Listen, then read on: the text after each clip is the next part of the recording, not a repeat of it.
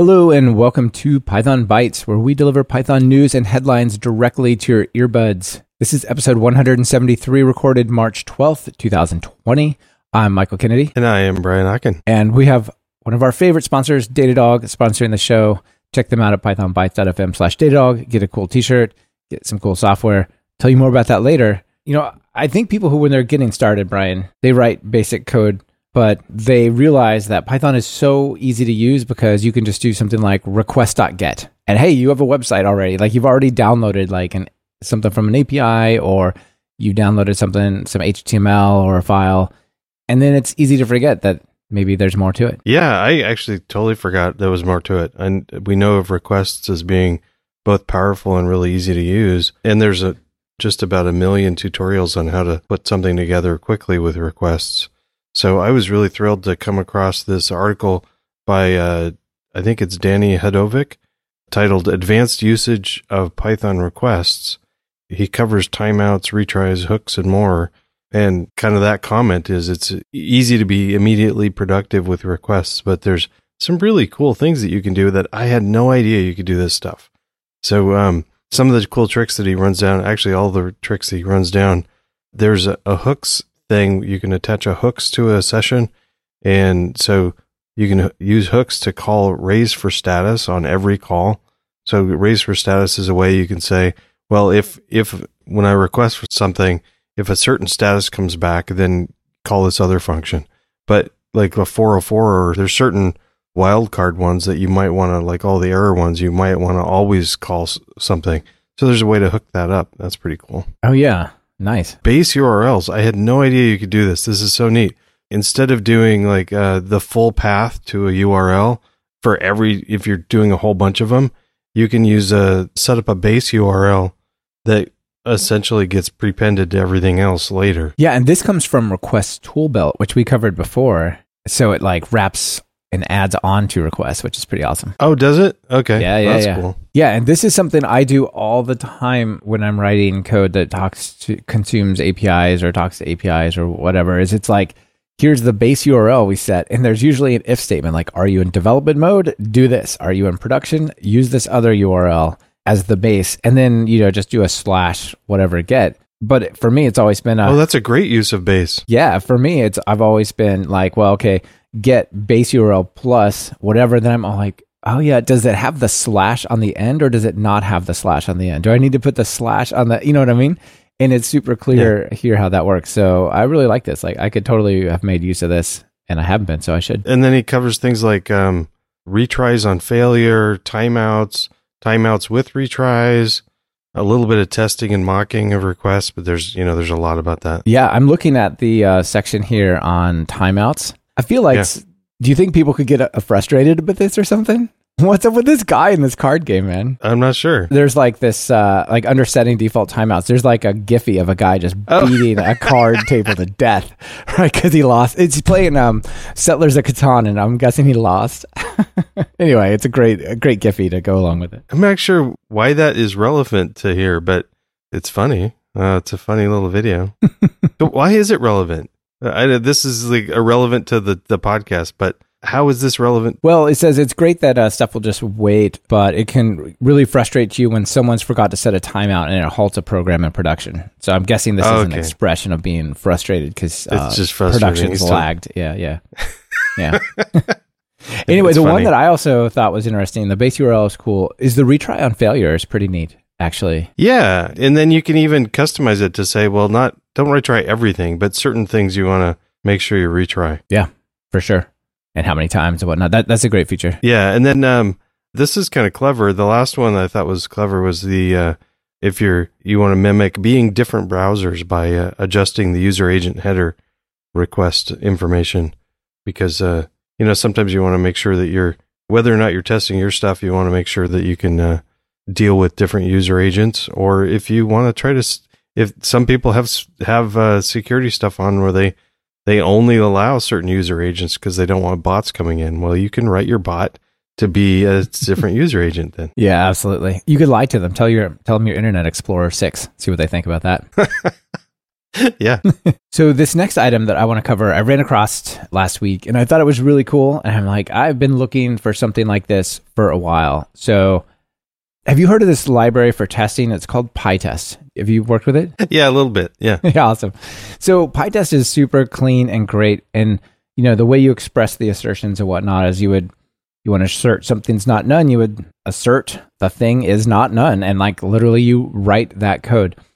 And that's really cool for simple stuff like is not none. But if you have to test multiple aspects of a thing, like it's not none, none, it is a number and it's greater than zero, or it's between some range, that can be a little bit tricky. And you've kind of got to write some code. And it's not not as descriptive or as expressive, right? That is one of the things that I was kind of looking for is like a library that has more complex tests built in. Like, is this thing a subtype of that? Or is this string parsable as an integer? I'd like to know that beforehand, you know, like something like that. And I don't want to have to do the little, like the complicated, small, but still somewhat complicated and non obvious code in these assertions, right? I'm Yeah. also a big fan of fluent APIs.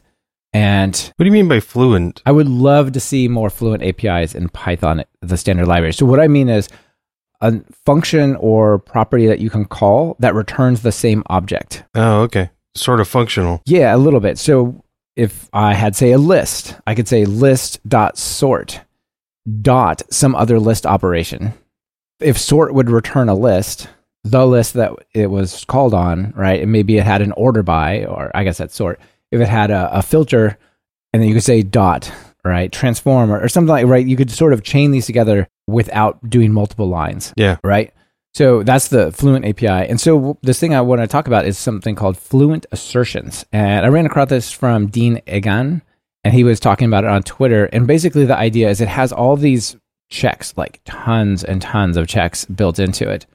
I'm not sure how many. I would guess 50 different checks. Is a Wow. number complex? Is it not complex? Is a value between these two things? Is this set? Is it a set? Is it non empty? Does it contain spaces? Does this string contain spaces? Is it shorter than this, right? So you could say things like, given an object, is it a string that contains no spaces that is all lowercase? You could do that as like one line, just like really clearly in this Fluent API. And it, retur- it throws assertion errors, which are the same thing that you would get if you failed an assert directly. So it integrates really well into things like PyTest. That's pretty cool, okay. right? Cool. Yeah. Yeah. So the example, there's an example in the show notes here, and I took this from their docs. It basically says if you wanted to test something like given two parameters, I want to check that the value is not none, it's an that it's a float, that it's between zero and one, and you're given an object and it's not none, and it's a type of something. Right. That's kind of complicated. Or you can go to their API and say check n dot is not none dot is float dot is between. And I thought this idea is really cool, but I don't like it so much. There's like too many words, right? So I've been working on Yeah. a PR and it's basically accepted. The the guys running the project said, sure, this looks great. They've reviewed it and it's a simpler one and it uses properties a lot of the time. So it's a little more English, less functiony called. So uh, you can say is n dot not none dot float dot between parentheses zero and one close parenthesis. So the things that assert like I guess properties about it, like whether it's a float or not none, are just properties, and the stuff that takes arguments would be still function calls. So I think it's a really clean way to write these test assertions in, in nice, simple ways, especially if you're testing like a couple aspects, like it's not none and it's a float. Yeah. I'm on the fence. I know that, that a lot of people like this sort of a style. I like your updates to it. I hope that goes in because that's a lot cleaner. It's a lot easier to read. So good luck with that. I'm perfectly a fan. That sounded harsh. But No, no, uh, fine. no, I I'm a fan of just the, the straight asserts myself. They're, I think they're easy to read, but um, I think having a couple ways to do it that sounds neat. What I like about it is it packages up some of the more complicated types of tests, like the character only had, like the character, uh, the string has some characters which are spaces, or things like like it's not as obvious if you write the actual code that does the test some of the times, right? I don't know. Yeah. Anyway, I, that's what I like about these kinds of APIs is the sort of English telling me what you're looking for more than the code of checking for it. Yeah, and also you fitting a whole bunch of stuff on one line is kind of nice too. Yeah, yeah. It, this is the way that you can have multiple assertions in one test without people like Yeah. saying, "Hey, you're doing more than one test." Well, sort of. anyway, that's uh, people can check that out. It's a pretty cool library. If that sounds useful to you, it's already working for the check API and probably will for the is later. Cool, cool. Now, before we move on to the next, I want to tell you about Datadog because they're sponsoring this episode, as they have been great supporters of the show. Let me ask you a question, dear listener. Do you have an app in production that is slower than you like? Or its performance is all over the place. Sometimes it's fast, but sometimes it's slow and you don't really know why. That's the most important thing is why is your app behaving this way? Do you know what's causing it to be slow or to be kind of all over the place? And if you have Datadog, you'll know. You can troubleshoot your your app's performance with Datadog's end-to-end tracing. Use their detailed flame graphs to identify bottlenecks and latency in that finicky app of yours. So be the hero that got your app back on track at the company and get started with a free trial at pythonbytes.fm slash Datadog. Very nice. Yeah, thank you, Datadog. Good, good stuff. Also, good stuff. GitHub. Yeah, GitHub and uh, GitHub Actions. I don't know how long they've been out of beta, but GitHub Actions, I think, are available to everyone now. And these are different than their webhooks, right? These are more automation workflow inside GitHub. Yeah, and GitHub's sort of by part of um, the Azure pipelines sort of stuff. I mean, GitHub's associated with Microsoft now, so Azure pipelines are one way to do actions on a when you commit something or actions at an event time within GitHub. But uh, GitHub Actions are a way also they're more of a lightweight pipeline thing. But um, for a lot of Python projects, I think they're they're a very good, clean way to go because a lot of our Python projects are not. They're you know if you're building a package, they're kind of perfect. So this there's an article called uh, Python and GitHub Actions, and it's by Hynek, and it's sort of really cool. He says he's um he's currently recommending that people use GitHub Actions for Python stuff. It's simple easy integration. So, so how you do that? And that's what this article is about. And he goes through running your tests through tox, using coverage, testing against multiple Python versions, and and uh, shows you the YAML that you have to set up to configure GitHub Actions to do that right. And you also have to put a little bit of a, a make a change to your tox.ini file to make sure this all works. And then uh, I think it's good. He was reminding people that if you've got an open source project, it's kind of nice to clean up your old stuff. So if you if you are switching from some other CI system to GitHub Actions, make sure to clean up the old stuff.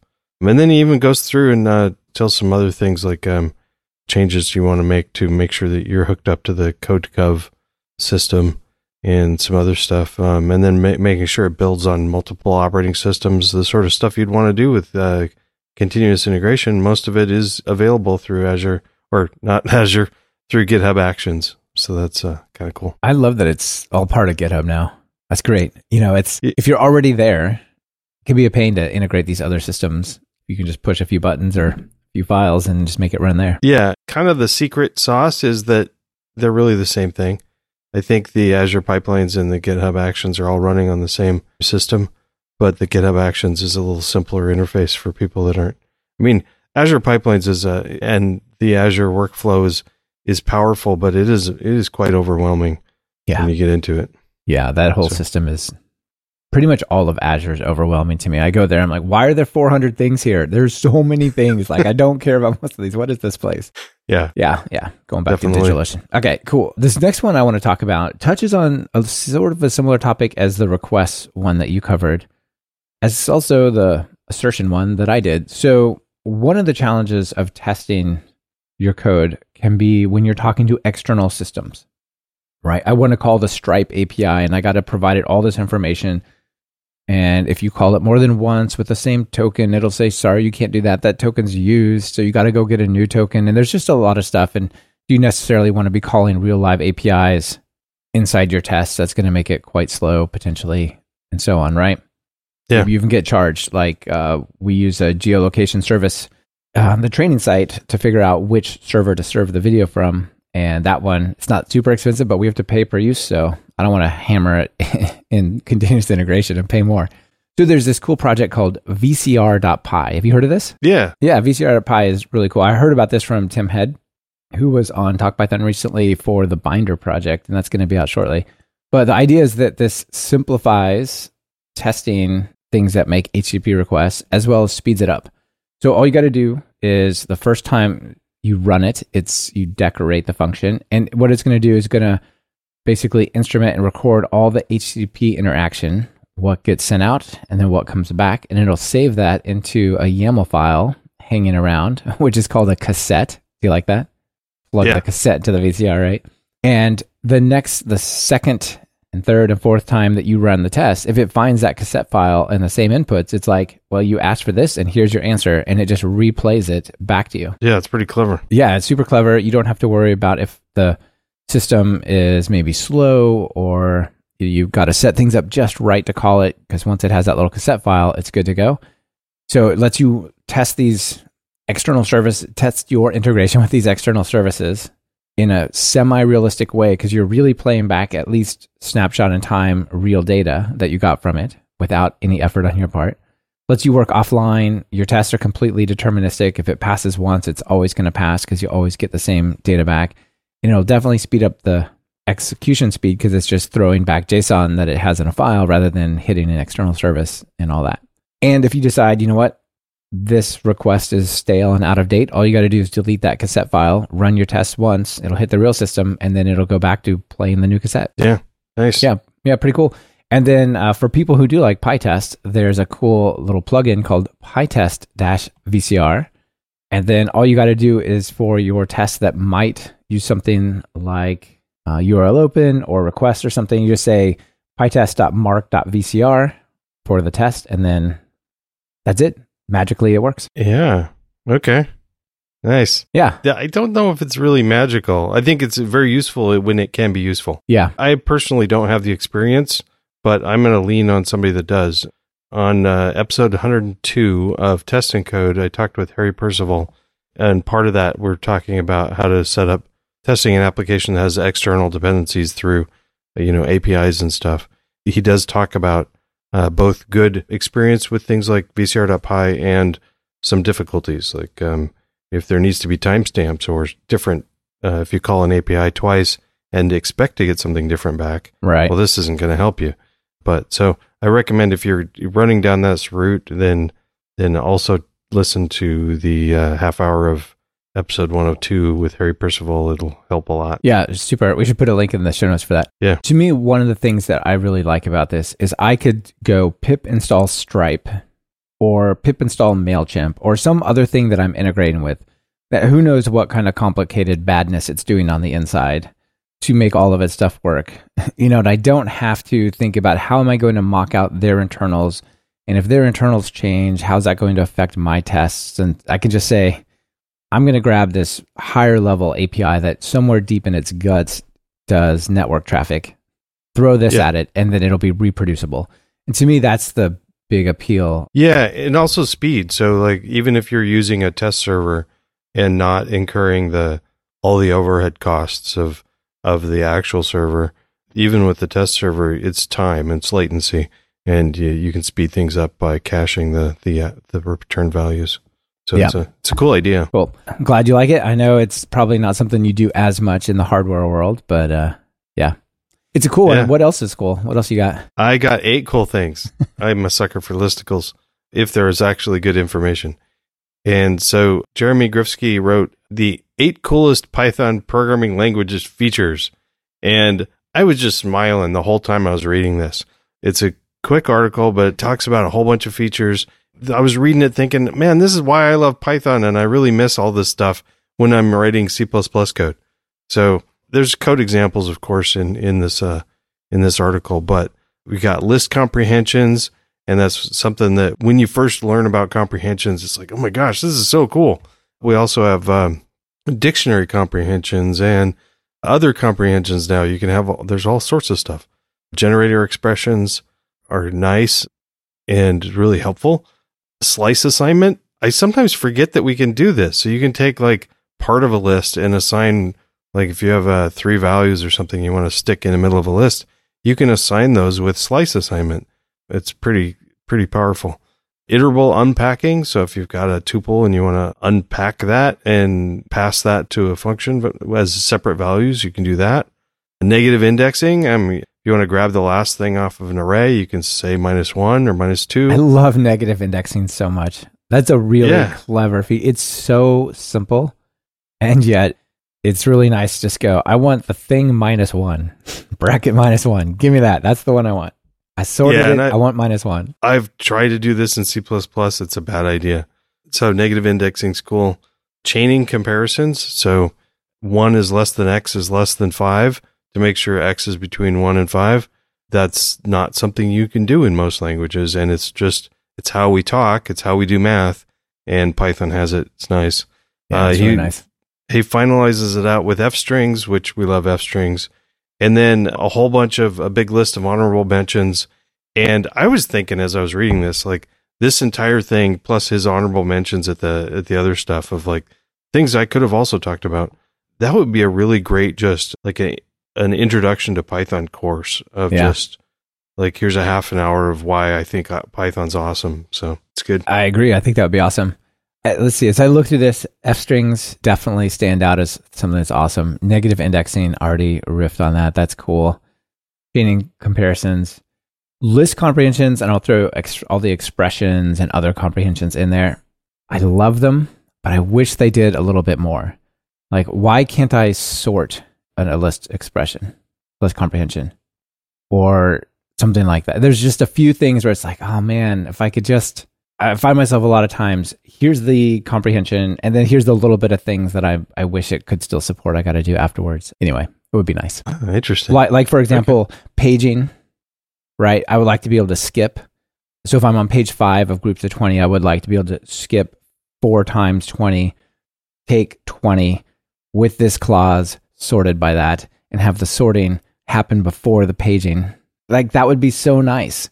And it's just, you know, it's on the cusp. So half the time I'm like, God, I love these, but why can't I, you know, whatever, the little thing that I wish I could extend it, a little more database and memory type of uh, behavior, but still great, great stuff. I would totally miss them if they weren't there. That is for sure. Yeah. Yeah. Cool. Actually, so slice assignments, I would I didn't never even occurred to me that you could do that with a language. So it's neat that you can do that, but I probably wouldn't miss them if they weren't there because I wouldn't have expected them to be there. You shouldn't be able to Yeah. do that. Yes, exactly. Exactly. I, I wouldn't miss slice assignment at all, although it is neat.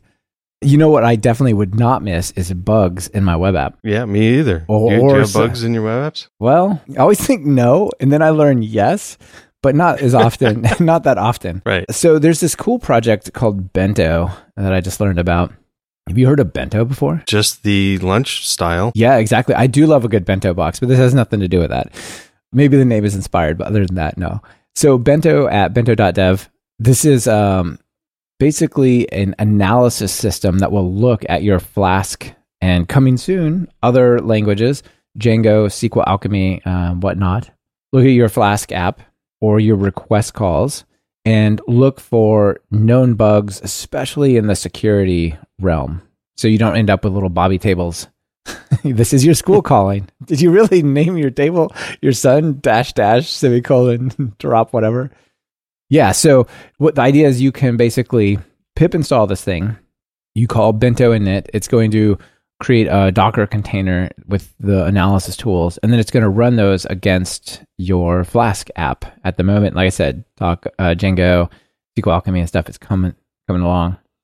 And it'll find things like if you have a missing JWT token, or you're missing a no opener, or the content set, or if you're using um, requests, if you're sending username and passwords over an HTTP, not not an HTTPS request, it'll automatically detect that and tell you. Oh, very cool. Yeah, it's pretty nice, right? Yeah, it's very nice. It even does like Jinja template checking and stuff. Right, exactly. So this is open source on GitHub, and uh, yeah, you could check it out. It looks pretty nice.